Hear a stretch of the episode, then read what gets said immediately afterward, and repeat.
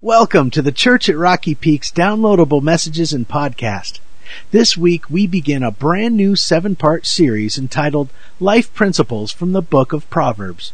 And the first message is brought to us by our lead pastor, Mike Yearley, and he'll be speaking on the power of perspective. Well, today we are kicking off this new series. It's called The Power of Perspective Life Lessons from the Book of Proverbs. And you know, Proverbs is one of my very favorite books in the Bible because it's just so practical. It's just one of a lot of fun talking about these different topics that it raises, and it just applies to every area of our life. And I'm calling this series The Power of Perspective because um, Proverbs is all about wisdom. And my own personal definition for wisdom is wisdom is seeing life from God's perspective. Um, I want you to imagine if you could stand on a really high hill and you could look down and see your life from beginning to end. You can see from the time you're a little child, you know, to the very last day. You could see your whole life. In fact, you could not only see your life from beginning to, li- to end, you could see every person's life who's ever lived from beginning to end.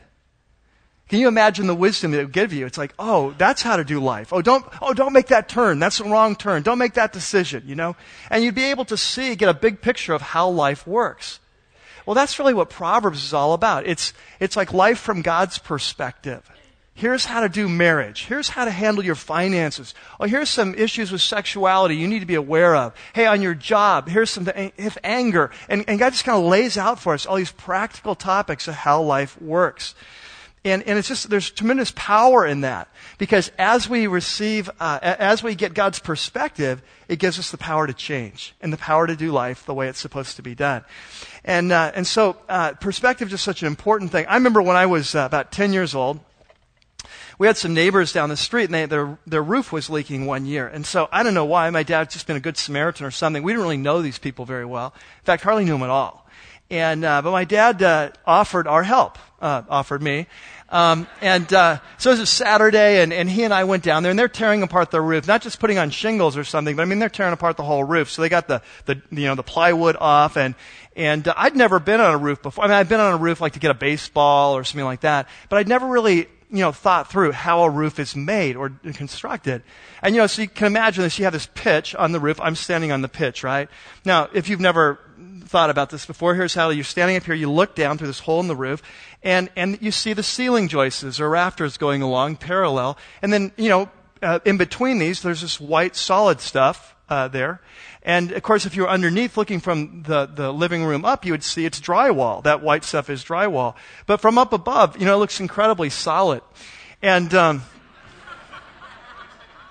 so I was about 10 years old and I dropped something. I'm standing up on the pitch of this roof and, and I think I'm just going to, you know, jump down there and get that. And, you know, the only good thing about this story is that I didn't straddle one of the boards. Um, and, uh, but can you, I mean, I was the most surprised kid in the world at that moment. I take this little three foot hop down, bunny hop, you know, and I, I came right through their living room, you know, right through their living room ceiling, crashing down, this huge coffee table there, just missed it. I mean, could have killed myself. And now they have like a five or six foot hole in the middle of their living room. They said, thank you very much. We think you can go home now. Uh, appreciate your help.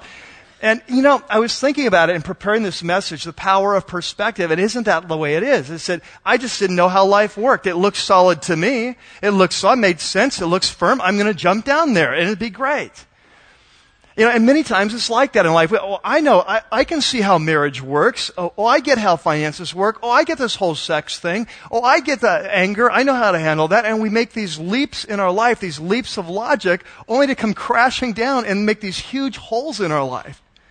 And the thing is, for our life, you know, for, for this kind of a funny story, I, am pretty much over that fall. It'll tick every once in a while, but um, I'm pretty much over that fall. But, you know, and so it makes a funny story. But, you know, in our own lives, life is serious business. We make these leaps sometimes. We leave huge holes in our life, you know, that it takes years or sometimes we never recover from.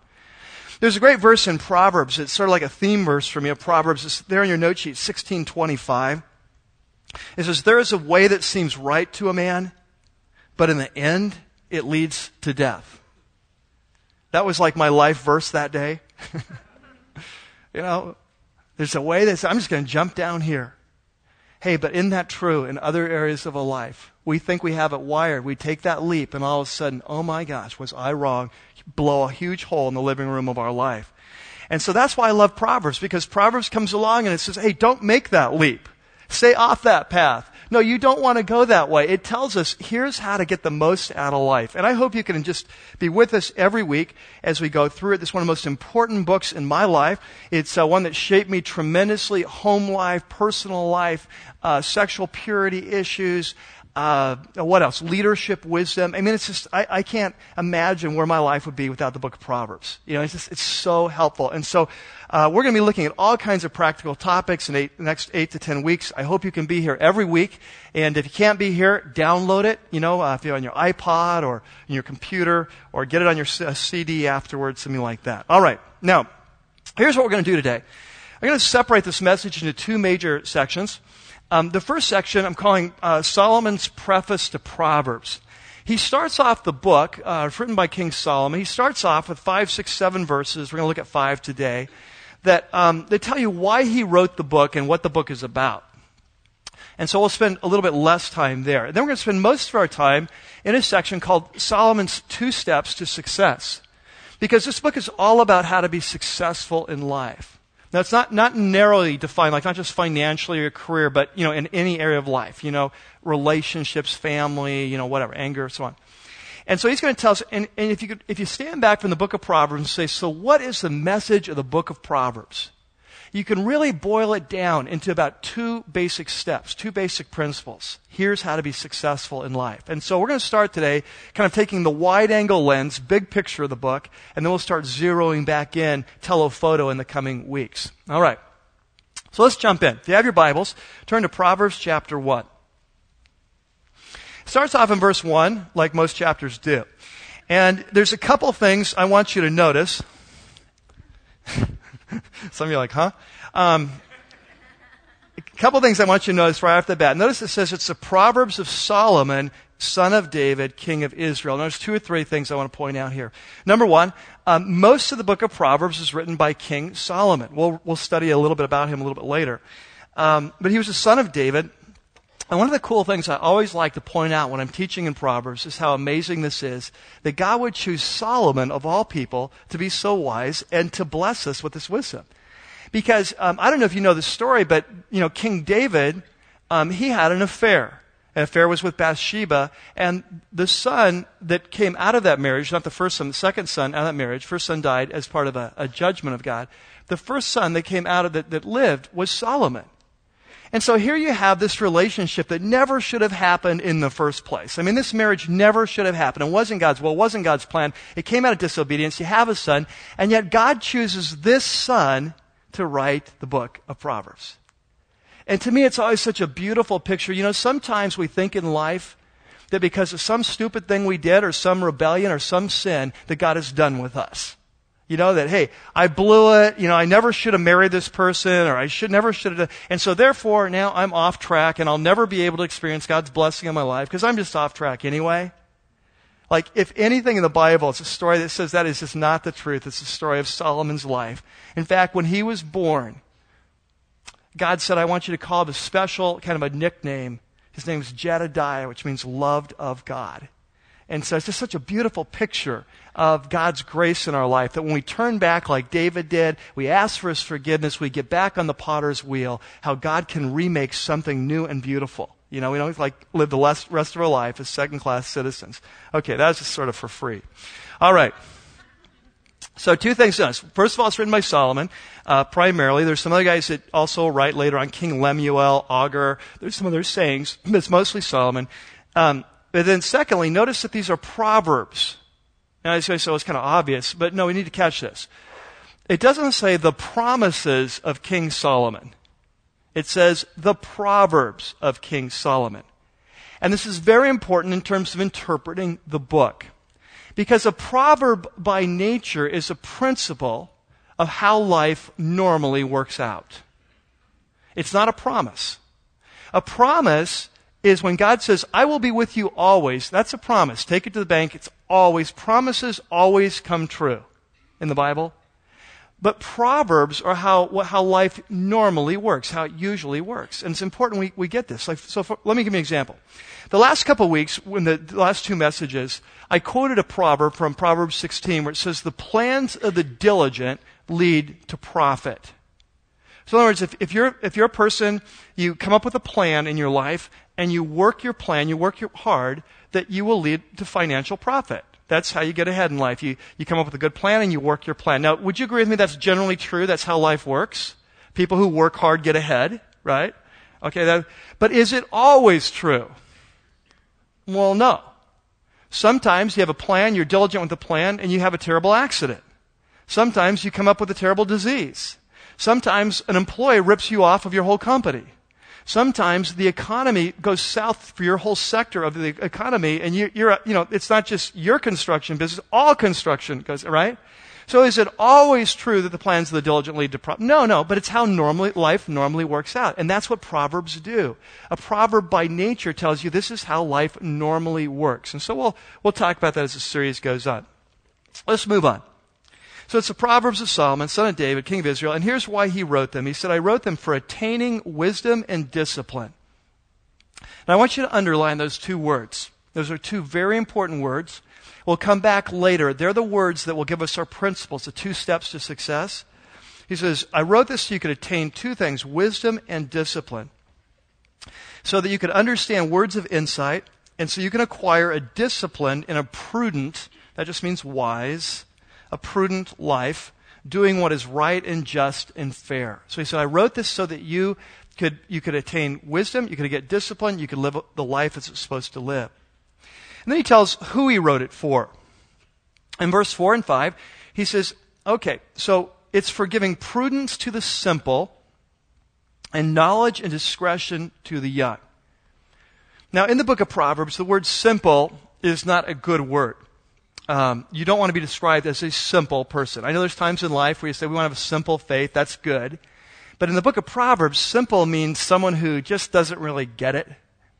Someone who just doesn't really understand how life works. Maybe they're naive. Maybe they're not real quick on the uptake. But they just kind of go through life bumbling, making stupid decisions. That's what Proverbs says. They're simple. All right? So I'm writing it for simple people who don't get it to help them get smart. Okay? And he said, I'm writing it for the young people. You know, many of you here, maybe you're in high school, you're in college, you're just starting off in life. You're trying to figure out how does life work. He says, well, the reason I wrote this book is so, so people who are young don't have to learn through the school of hard knocks, so they can get wisdom young. He says, however, verse 5, it's also for the wise people. It's, he says, those of you who are wise here at Rocky Peak, so, so you, you've walked with Jesus a long time. You've taught you a lot of things. You've learned through the school of hard knocks. You have a lot of wisdom. He says, this book is written for you too. He says, if that's you, let the wise listen and add to their learning and let the discerning get guidance. And so that's what we're going to do in this series. Whether you're young and a new, or a new follower of Jesus, or you've made a lot of bad decisions in your life and you haven't figured out how life works, or whether you've walked with Jesus a long time and you've got a lot of natural wisdom and you do understand how life works, doesn't matter. He says whether you're new or whether you're old at this, whether you're not so wise or you're really wise, we're going to study in this next eight to ten weeks, we're going to study some of the key topics of the book of Proverbs. And we're going to roll up our sleeves and we're going to say, as a church here at Rocky Peak, what does it mean to develop the mind of Christ? What does it mean to think like he does, to see life from his perspective, so he can really succeed in all these practical areas from marriage and parenting and family and finances and being single and sexual life and this, all these practical things? How can we succeed in these areas of our life? All right? So, now there on your note sheet, the next section is Solomon's two steps to success. Now, like I said, you, could, you, you, can take all of Solomon's advice and kind of boil it down into two big picture principles. I'm calling it two steps to success. And, and so we're going to look at those. Number one, here's number one. It comes right out of Proverbs. We'll see it in a few minutes. But it goes like this Get wisdom. He says, if you want to be successful in life, you need it to make it your top goal in life to become a wise person. Now, it's interesting. What he's going to say is don't aim for the byproducts of success. Is the byproducts of success financial wealth, good friendships, a good marriage, uh, uh, kind of a healthy sexual life. Says, don't aim at the byproducts, aim at wisdom. If, because if you can get wisdom, all the byproducts will flow naturally. You'll know how to do life in all these areas. But if you aim at the specific blessings, you're going to miss, you're going to miss it in the process. Now, Solomon was, uh, he really modeled this well in his early and middle years of his life. Uh, he's a great example of a man who just went after wisdom. He made it his top priority to understand how life works. Now, the end of his life, he blew it big time. Okay, so that's a story for another day. But in the early, of his, the early part of his life and the middle years of his life, he did a great job really seeking after wisdom. And so we're going to study a little bit of his story, okay? So take your Bibles and go to 1 Kings chapter 3. To the left in your Bibles. Let me set this up. King Solomon has just become king. He's a fairly young man. He calls himself a young child. He's not really a child, but he's, he's a young man. He's feeling a bit overwhelmed by the job. His father's just passed away. He's on his own. I don't know if you've ever thought of it, but being a king's a big deal. It's a big job. You know, it's a big job description. And he's feeling a little bit overwhelmed by this, and so he wants to seek God's help. And so he goes to this place called Gibeon, and he offers a thousand sacrifices. Now, you know, we're not used to offering sacrifices today. You know, so lots of times we just read that and go, well, that's a lot of sacrifices. I want you to think of the financial cost of that. Uh, think of what a side of beef costs today. Okay, now a thousand sides of beef. You see what I'm saying? We're talking major financial investment. So he's really seeking after God and says, God, I just want to, I need your help with this. I'm seeking your wisdom. And, and so he, he does these sacrifices, and that night he has a dream. And in the middle of the night, God comes from this dream and he asks him a question, and, that, and that's where we, we start, okay? So, chapter 3 and verse 4. It says, The king went to Gibeon to offer sacrifices, for that was the most important high place, and Solomon offered a thousand burnt offerings on the altar. And at Gibeon, the Lord appeared to Solomon during the night in a dream, and here's what he said Solomon, you know, I got the sacrifices, you got my attention. I know you're serious. So here's, here's my deal. Ask for whatever you want me to give you. Wow. A blank check from God. Now think about that. Now I know some of you probably never read this story, so just don't read any farther. Stop. Okay? Some of you know this story. I want, I want you to picture yourself there. In fact, let's say it's tonight. You go to bed, middle of the night, 3 a.m., you have this really powerful, clear dream, unlike any other dream you've ever had before. And God shows up and He says, I am so impressed the way you're seeking me. I mean, you got your life journal, you know. you joined a life group. Good job. You put me in the box, you know, talked about that last week. And you know, Pastor Mike, he's been saying that this year that God's going to come to us with different opportunities for growth. And boy, was he right. And you, today's your day. He says, so here's what I want to know. As we go into 2006, I want to know what do you want? Blank check. Now, what are you going to ask for? and I think most of us would ask for, what would we ask for? Maybe health, maybe that new RV.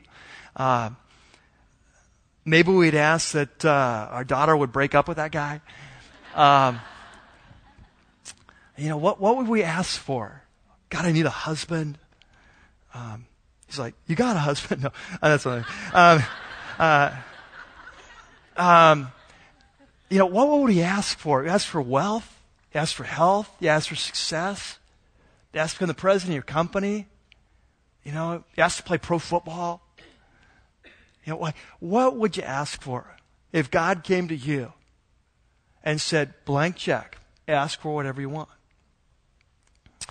I remember when uh, when our daughters were young. Um, they, like my oldest Alyssa was six and Bree was four, and we would go up every year to this uh, cabin uh, in Julian. It's a mountain town outside of um, outside of San Diego County, and uh, it used to be a gold mining town, and so so now they're famous for apples, apple pie, apple um, you know apple butter, uh, apple cider. Uh, they've got a great uh, bakery, Dudley's Bakery nearby, potato bread, and so on. So every year at Thanksgiving, we would take this trip up to this cabin.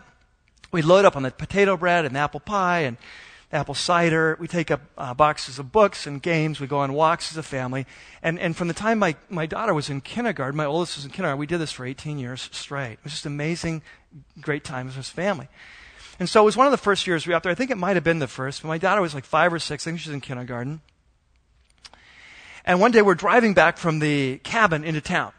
And, and so I don't know why, we, we don't normally do this sort of thing, but for some reason I was telling the story of Solomon. Of course, they'd never heard the story of Solomon. They're four and six. And so I get to that point in the story where God says you can ask for whatever you want. And, and uh, so I stopped the story at that point and I said to my oldest daughter, so what would you ask for if God asked you that question? There she is, six years old. And it's really fun because I'm watching her in the rearview mirror as I'm driving, and I can tell she's taking this question to heart. I mean, it's serious business. And she is just, she is thinking. And meanwhile, my four year old daughter is trying to get her attention. And she's leaning over and trying to whisper so I don't hear. She just goes, ask for a hundred dollars. and my six year old's like waving her off. She's like a fly. You know, no, no, no. And then she's thinking again, and then she's, I can just see her little mind, you know, it's turning, the wheels turning, and and so my four-year-old's not to be, you know, put off. So she's like back at a second time. Ask for a hundred dollars. No, no, that's not it. And so she thinks about it. She says, well, dad, she says, I think what I'd ask for is I would ask God to make me a really wise person. I looked at Lynn and said, whose daughter is this? you know, I was there. I think she's ours, but. Uh, well, that's what Solomon did. Solomon said, God, I'm really up against it, man. I'm, I'm this young king. I don't know what I'm doing. I need wisdom to make right decisions and lead this, this people. That's what I really need. Would you give me wisdom? He made it his first step in life to get wisdom. Given the opportunity of having anything, he said his top value was he wanted wisdom. How many people would do that? That's why he wrote Proverbs, right? That's why he's a lot smarter than us, why we can learn from him, because how many of us would say, get wisdom, right? And so let's look what he says. In verse 6, Solomon answered, he said, You have shown great kindness, God, to your servant, my father David, because he was faithful to you and he was righteous and upright in heart. And so you've continued this great kindness to him. And you've given him a son, that's me, Solomon, to sit on his throne this very day. Now, Lord, here's my request. You have made your servant, that's me, king in, your, in place of my father David. But I'm only a little child. I don't know how to carry out my duties. Your servant here is, a, is among the people you have chosen. It's a great people, too numerous to count or number. So here's my request. Would you give your servant, give me a discerning heart? He's asking for wisdom to distinguish between what's right and what's wrong, to govern your people and distinguish between what's right and wrong, for who is able to govern this great people of yours? And so he fills in the check. He says, okay, I've only got one request. Here it is. I want wisdom. I want leadership wisdom. I want to know how to live life. I want to know how to lead these people well. It's a huge job. It's over my head. I'm not asking for money. I'm not asking for success. I'm not asking for fame. What I want, God, is I want wisdom. You see how he's modeling this for us? Now look how God responds. So great. Verse 10. The Lord was pleased that Solomon had asked for this. And so God said, You know, since you have as asked for this, and you've not asked for long life, you haven't asked for wealth for yourself. You've not asked for the death of your enemies. In other words, like military victory. But you've asked for discernment in administering justice. I will do what you've asked. I will give you a wise and discerning heart so that there will never have been anyone like you, nor will there ever be. That's why we're studying him. in verse 13, moreover, I will give you what you have not asked for. I'll give you riches, I'll give you honor, so that in your lifetime you will have no equal among kings. And if you walk in my ways and you obey my statutes and you obey my commands as David your father did, I'll also give you a long life. And then Solomon woke up and he realized it had been a dream. And what a dream. And Solomon went on to become one of the greatest leaders in the Old Testament. He was an amazing guy. Uh, this week in your life group homework, you'll read how God blessed him how God blessed him with, with leadership wisdom, military uh, uh, wisdom, political wisdom, bio, uh, like biology wisdom, a life wisdom. And, and how the nation prospered under him. And they, it was the golden age of Israel under Solomon's leadership. It was from that point on, Israel would always look back to the time of David and Solomon. They say those were the golden years. When the Messiah comes back, it'll be like that again, you see.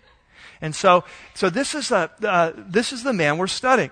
And so he says, okay, you want to be wise in life, or so you want to get the most out of life, you want to be successful. He says, do what I did. You have to make getting wisdom your top priority in life. Now let's look at how he puts it in Proverbs. Let's go to Proverbs chapter 4. And you'll see where this first point came from. Get wisdom. You say, that's not real original. Get wisdom.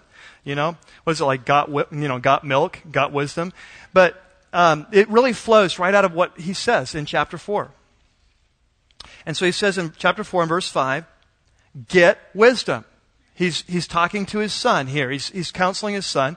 Solomon is. And he says, Get wisdom, get understanding. Do not uh, forget my words or swerve from them.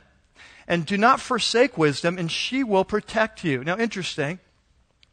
In the book of Proverbs, wisdom is often personified as this very wise woman who's out there uh, willing to teach anyone who's willing to listen.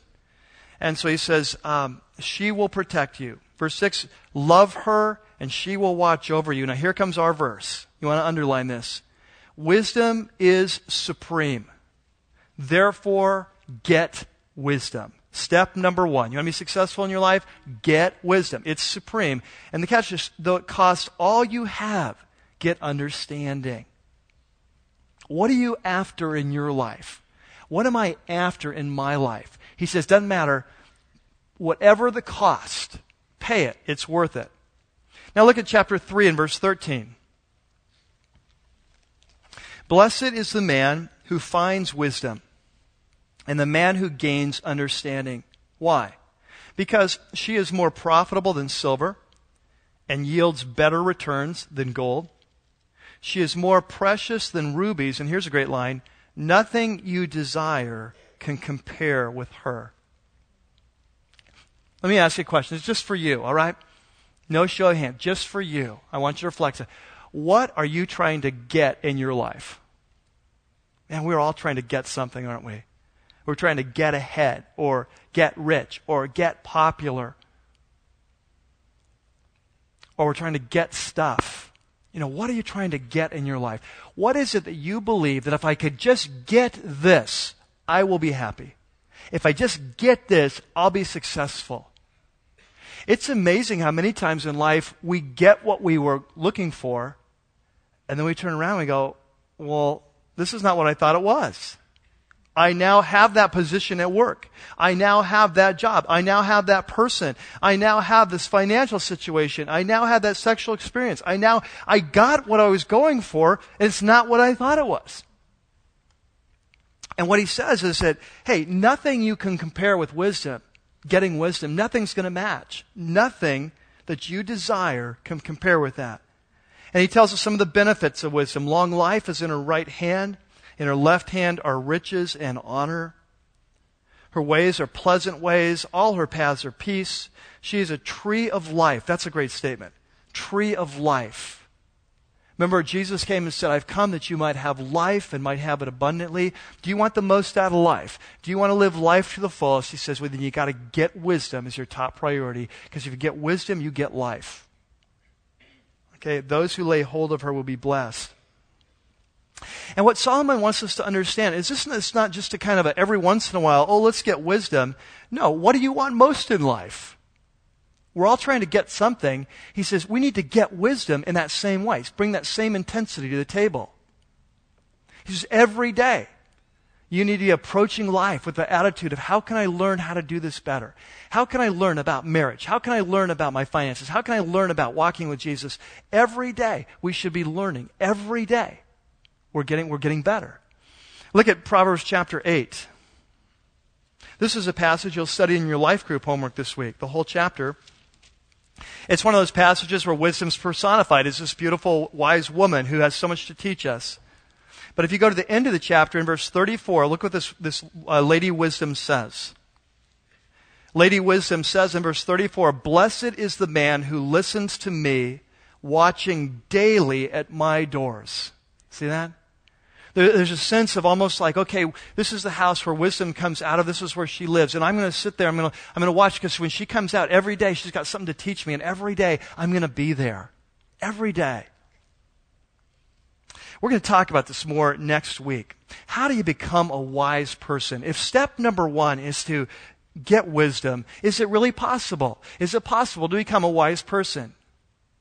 And the message of the book of Proverbs is yes, it is. Anyone can become a wise person, but you have to watch daily at the gates. This is not going to come to you just by accident. It's going to come as we seek it, as we pursue it, as we say, yes, I want to make this a top priority. I want to become a wise person. And so I hope you can be with us next week because we're going to really take the, the whole message is going to be the path to wisdom. How, how, according to the book of Proverbs, how do you become a, a wise person? If step number one to success is get wisdom, how do you get it? And so, hope you can be with us next week. Number two. The second step, he says, is first of all, you have to get wisdom. You have to see life from God's point of view. You have to have those aha moments, I call them, where it's like, oh, I get it. You know, you're trying to raise your kids and you just have a, a moment of clarity. Oh, I know how to get them to do what I want. You know, it's just, it's perfect. You know, it's just beautiful. Life's worth those moments, you know? And you, a moment of clarity in, in your marriage, like, oh, I see what I've been doing wrong. It can come in any area of life. Those aha moments. He says, okay, that's number one. Work for the aha moments in your life. Seek those aha moments. But the second step, the second thing we have to get is we have to get discipline. Now I want you to turn back to Proverbs chapter 1, where we started out. Proverbs chapter 1 and verse 2. Remember, we underlined these verses as we went through. The reason he wrote this book was for attaining, remember, wisdom and discipline, right? And so we've talked about these two steps to success get wisdom, get discipline. We've talked about wisdom, seeing life from God's perspective, but what's discipline? Well, this is an interesting word, and it's really hard to translate. Um, it, it, carries with it at least two or three concepts, and I just want to flesh this out. This is used in different ways in different times in the book of uh, Proverbs. But the Hebrew word carries with it two or three different sort of nuances. And so let me just walk through this. Sometimes the word discipline really refers to uh, like correction. Like a synonym would be correction. In other words, like when you discipline your son, you discipline your son, you correct him, right? Or when God disciplines us in our life. So sometimes it can mean correction. Sometimes it means um, uh, like instruction sometimes the word, and the reason you can see how these things go together, because when we're disciplined, we also learn lessons, right? And so discipline leads to instruction, and so sometimes the word discipline actually comes to be translated as instruction. So we learn a lesson. Then there's a third area, a third way that it's, it's often translated, or kind of a, a concept, and it has to do with, you might call it self-discipline. We talk about, hey, it's a new year. I just need to be more disciplined when it comes to X, right? And so we're talking about we need to dis- self control. We need to learn to say no to ourselves if we're going to be successful. And all three concepts are kind of tied up in this word, and the only, only way we can figure it out is the context. Like, well, which one is it really meaning here? So, for example, in Proverbs 1 2, if you have a New International Bible, it's going to say wisdom and discipline. If you have a New American Standard Bible or a King James Version, it's going to say wisdom and instruction instead of discipline instruction. If you have a New Century Version, it will translate it wisdom and self control. See, see? So even translators will struggle sometimes. So, so which part of this discipline kind of conglomeration of where, like, which part is, is going on? But here's what you can say.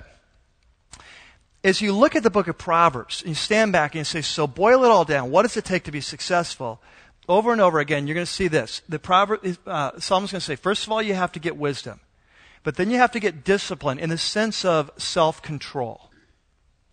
In other words, to be successful in life, you have to see, first of all, how does life work? You have to understand it. And then you have to develop this self control to go ahead and act on what you just saw, right? And all through the book, it's like this. It's going to say, hey, uh, let me tell you about anger. I know it's really fun just to go off on people.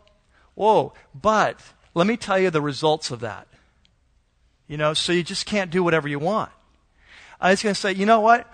Uh, it's going to say, hey, you're going to be in a situation sometime where someone presents himself as sexually available to you, and it's going to look really good. And you know what? You can't go down that road. You're going to have to say no to yourself because this is what's going to happen if you do. There's going to be times where it says, hey, you know what? I know in this situation you just want to man, use these words and just let this person have it. But, you know, words like that, let me tell you what the end results. You can't do what you want to do. See, so over and over again, the book of Proverbs is going to say, get wisdom, how life works, but then get self control, get discipline, because it's going to key to your success.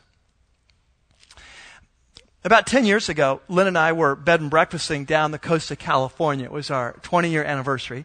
And so, first 10 years, we bed and breakfast down the coast of California. I mean, not the whole 10 years, but for the anniversary. and, uh, the, and then the second 20th year anniversary, we bed and breakfast down the coast of California and had a great time. We're celebrating this year our 30th anniversary. And, uh, and so that's in March. And so, um, but we're, we're going to, um, we're to do something different. We're going to go to Europe this time. We're like tired of California. And, um, it's funny, we were supposed to go this last fall, but of course we didn't know we were coming to Rocky Peak. And so we, we decided not to do that. We'll put it off a year so, you know, uh, kind of get more situated here. But um, anyway, so it's 20, so 20 year anniversary. We were bed and breakfast. We stopped at, we stopped at, started at uh, Half Moon Bay, right before below San Francisco. And then went from there down to uh, Santa Cruz and then Carmel and get down to Santa Barbara. And it was just, you know, a great time. But we come into Santa Barbara and and uh, we wanted to see the movie Braveheart. It was just out at that time, and I love that movie. And so uh, uh, of course, I didn't know I loved it then because I hadn't seen it. But anyway, I wanted to see it. I, I thought I'd love the movie, and, and I did. But anyway, that's no story. Okay, okay anyway, so we we go to see the movie Braveheart, and we got there early, and so uh, we had some time to kill. And right next door, there's this huge bookstore, and Lynn and I just love books, and so we went in, and there was this book that I'd read about in the L.A. Times, and it was a new book. Uh, it was a book review, and it, they, were, they were featuring it, and so I bought it. it was called the book was called Emotional Intelligence by Daniel Goleman. It's a great book. And uh, it was kind of a new concept at the time, and, and it's become kind of a normal concept now, but it was new. And so in that book, Daniel Goleman, you know, they studied successful people. What does it take to be successful? Uh, you know, and he studied all the research, and he says, you know what?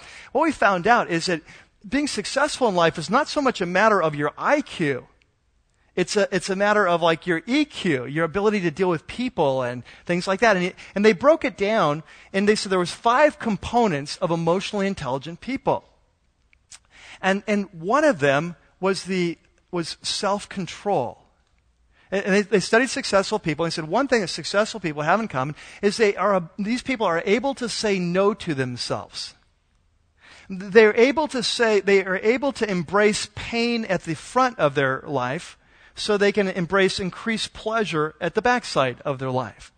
So, so they're, they're, they're able to say, no, that's not the right road, and, and do the hard thing now, and then reap the rewards later on.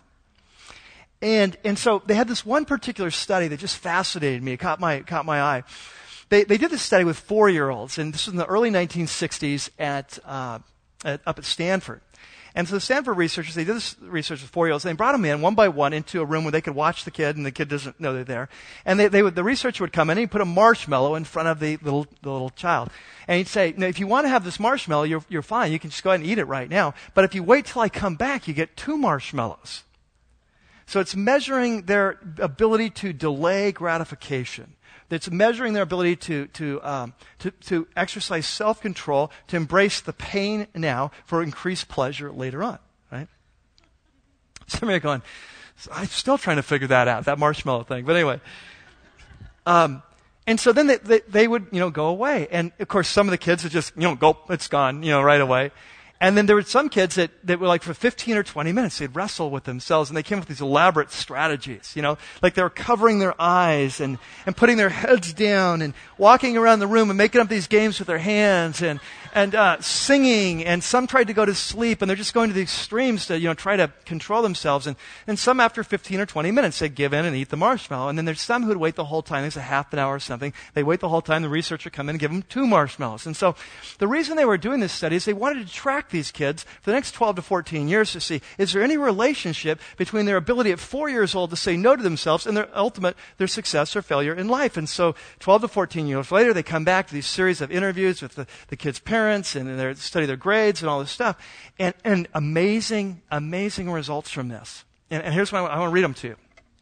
Just happen to have a copy of that book. Okay, so here you go. Those who resisted temptation at four were now, as adolescents, more socially competent, personally effective, self assertive, and better able to cope with the frustrations of life. They were less likely to go to pieces, freeze, or regress under stress. They were less likely to become rattled or disorganized when pressured, and they embraced challenges and they pursued them instead of giving up even in the face of difficulties. They were self reliant, they were confident, they were trustworthy, they were dependable. They took initiative, they plunged into projects, and more than a decade later, they were still able to delay gratification in pursuit of their goals. Even more surprising, when the tested children were evaluated again as they were finishing high school, those who had patiently waited at four were far superior as students to those who'd acted on a whim. According to their parents' evaluations, they were more a- academically competent. They were better able to put their ideas into words to use and respond to reason, to concentrate, to make plans, to follow through with them, and more eager to learn. Most astonishingly, they had dramatically higher scores in their SAT tests. And at age of four, how children did on this test of de- delay of gratification, it turns out it's twice as powerful a predictor as of what their SAT scores will be than their IQ at the age of four. Isn't that amazing? You see, and that's what Solomon's saying. He's saying if you want to be successful in life, you have to get the insight into how it works, and then you have to develop the ability to say no to yourself. And you stop and think about it. He's going to talk to us about this throughout the whole book. You know, you want to be successful in your marriage? There's certain things you have to learn to say no to yourself about so that you can say yes to yourself later on. You know, be successful in your finances, in your sexuality, in your relationships, in your friendships, in your career. He says he, it's, you have to get the insight, you have to have the self control to act on the insight. There in your note sheet, there's a quote from Scott Peck from his book, The Road Less Traveled. I like the way he puts this delaying gratification. It's a, process, it's a process of scheduling the pain and pleasure in life in such a way as to enhance the pleasure by meeting and experiencing the pain first and getting it over with. It's the only decent way to live. It's been said, maybe you've heard this, we, there's kind of two ways to do life. We can either pay now and play later, or you play now and pay later. But if you play later, or you play now, the price is going to go up, right? And you know, it's one thing in just little areas that don't really matter, but you stop and think about some of the key areas of our life. And here's what Solomon says is not only is there two steps, get wisdom, get discipline, but there is a relationship between those two steps. There's a relationship, isn't there? Because when you get insight, it gives you the motivation to wait. Doesn't it? Like when you understand how life works, oh, that's what. I was talking with a couple not very long ago and uh, they were they were talking to me, and they're uh, a couple that uh, actually uh, an older couple, but they're about to uh, get married, and uh, and so we were talking, and and they said, you know what, um, we made a decision a few months ago. We were considering moving in together before we got married, we, but we made a decision um, not to do that. I said, well, tell me about that. And they said, well, you know, we heard one of your sermons one week. And he said, you, you, you explained how couples who live together bef- or sexually active before they're married have a higher divorce rate than those who don't. And so we never really, we never, we didn't know that. And we want our marriage to last for a lifetime. And so we're deciding to do it God's way because we want his, his blessing, you see? And you see what happened there? They got wisdom, and the wisdom led them to get discipline, you see? And this is often the way it works. Once we understand how life works, and that's why Proverbs is so awesome, once we understand how life works, it increases our level of self control. Like, oh, that's why. That's why I can't have that affair with that lady at work. Oh, now I get it. Other than my wife killing me, I now have other reasons. See? Oh, that's why I can't just let off steam with my kids and just say, what's the big deal? It's no big, it's just words. I'm just loading off steam. Oh, that's why. Oh, that's why I need to work hard on my job and not procrastinate. Oh, that's why. You see, once we get the wisdom, it increases the discipline. You see, there's a relationship there. And so in this series, we're going to be going through, we'll see these two steps over and over again as, as Solomon talks in a bunch of different areas. And uh, I hope you can be with us next week because remember, get wisdom is the first step. So how do you become a wise person? Well, next week we're going to roll up our sleeves. We're going to talk about that. What Solomon says, here's how you get wisdom. Wisdom, anyone can become a wise person. This is a choice. Anyone can become a wise person, but it doesn't come automatically. There's certain decisions we have to make. Let's pray. Father, thank you so much for this incredible book. God, I just, I hate to think, Lord, what my life would be without this book. Just, I, you've used it so much in my life, Lord, to shape my heart, to shape my family and marriage and work life and leadership principles, friendships. God, it's like a gold mine. And you've given it to us, Lord, and you've said, here it is. Just study it and learn so that you can become wise and you can get the most out of life. And Lord, that's what we want to do as a congregation. And so we pray that you'd give us a heart to be like Solomon, that we would fill in that blank check by saying, God, more than anything else, we want to get wisdom. And that as we do, Lord, that you would increase our self control and we would get discipline. And as an end result, we would get the most out of life. We pray this in your name. Amen after the service last night, before I get the final word, some thoughts come to me when I was down there. It's interesting, you know, the Apostle Paul says in 1 Corinthians chapter 1, he says that, that Jesus has been made to us the wisdom of God. In Colossians chapter 2, Paul writes that in him, in Christ, are all the treasures of wisdom and knowledge. And so when we study the book of Proverbs, I know Solomon wrote them, but the wisdom that he received was not his. It was really from the one who created him. The one who created all of us is from Jesus himself, the one in whom are hidden all the treasures of wisdom and knowledge. And so, as we go through this study in the book of Proverbs, what we're really studying is the mind of Christ. You know, we're studying how God thinks. You know, we're studying how Jesus thinks about these areas of life. It's interesting, in his day, Jesus was once talking to the religious leaders who were not listening to him. And he said, You know, you guys, you know how to tell the weather, but you don't know how to tell the time, the sign of the times. He said, You know, there is one wiser here right now than Solomon, right? And so Jesus comes to us as the leader of this congregation, and he says, um, I'm going to be leading you the next eight, ten weeks. We're going to talk about wisdom. I'm going to let you into my mind, how I look at life, how to do life. And part of being my disciple is to learn how to think like I think. I'm going to explain to you how life works. I hope you can be here every week as we unpack this amazing book. What a treasure house of wisdom it is for us. And may this week, as you spend time, whether it's in your life journals or some other way with God, as you spend time in your life groups or some other groups, these are all ways we're seeking wisdom. May we watch daily at, at her door so we may learn day by day how this life is supposed to be lived. God bless you. We'll see you next weekend.